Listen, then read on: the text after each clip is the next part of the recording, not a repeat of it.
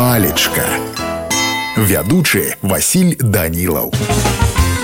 прывітанне ўсім Сябры сёння з вами разбярэм слова каберац слоўнік дае наступнае тлумачэнне гэта абласное слово якое азначае дыванок под ногі на сценах віселі розныя фатаграфіі малюнкі ў прыгожых аправах мякка абітая чырвоным плюшам мэбля каберац каля стола прыгожы абрус усё казала за тое што грынько жыў панам пісаў колас ну а калі казаць по-руску то каберац гэта коврик под ногі а мяне на сёння ўсё добрага вам настрою і нясумнага дня